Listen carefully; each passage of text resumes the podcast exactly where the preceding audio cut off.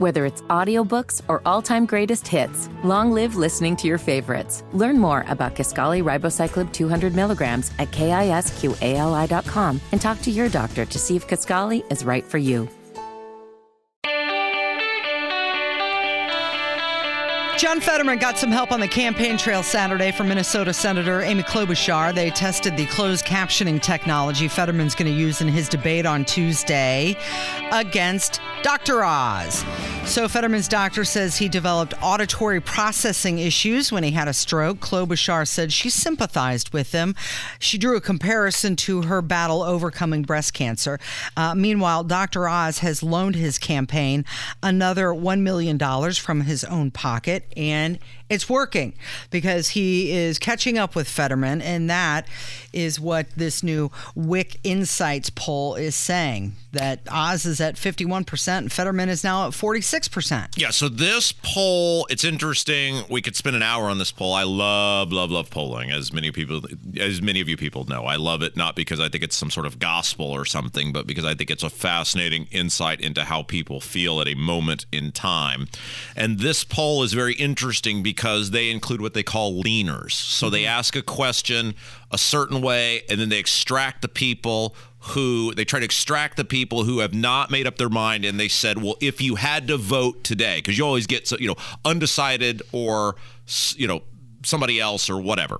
And so then they take the leaners and they say well if you had to vote today who would you vote for? And if you had to vote today which are called leaners oz is up 5146 over Fetterman, and the Democrat, the race for governor, while the Democrat is leading, it is much closer than it than it has been. Yeah. Okay. So they're going to uh, have a make or break moment on Tuesday when they debate.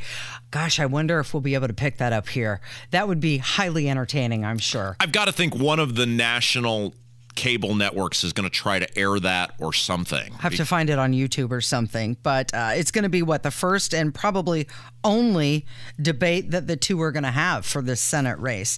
And Fetterman is, you know, facing a lot of questions about his health since he suffered that stroke. But he recently said that if he is elected, he'll do what the teachers want him to do. Yeah, let's play this clip. And this is super important because this is this actually comes back to what's happening in Indiana. Take a listen.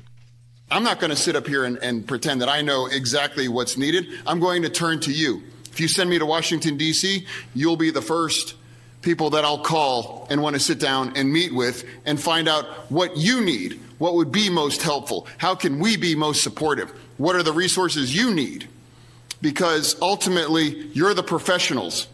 I'm not going to tell you how to do your job. You're going to tell me how I can do my job better to support all of you.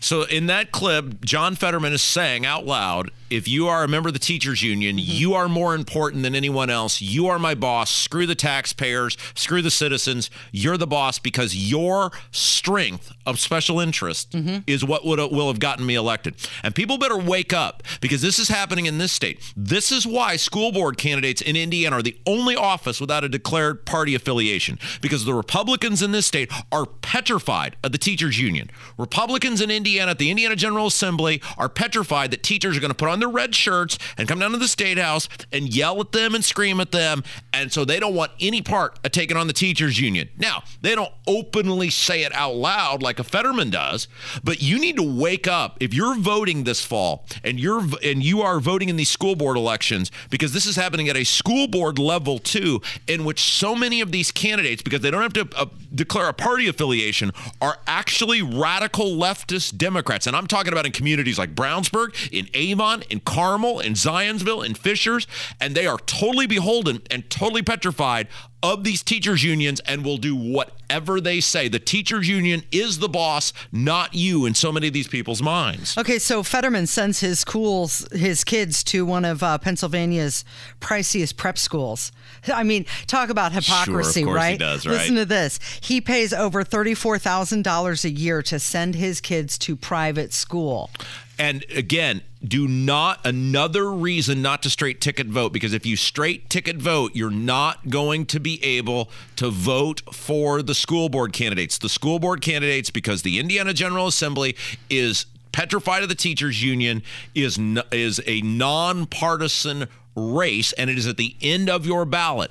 Eh, it, look, besides not being lazy, work through your ballot. You have to know who these school board candidates are this year because the next four years, if you put these maniacs back in there, it's going to be a lot worse than it is right now. You got one shot to get these people out of there. Okay, so we didn't get to the NBC poll. We'll do that after the news on 93 WIBC. And we're also going to talk about how an appeals court has blocked Biden's student loan transfer.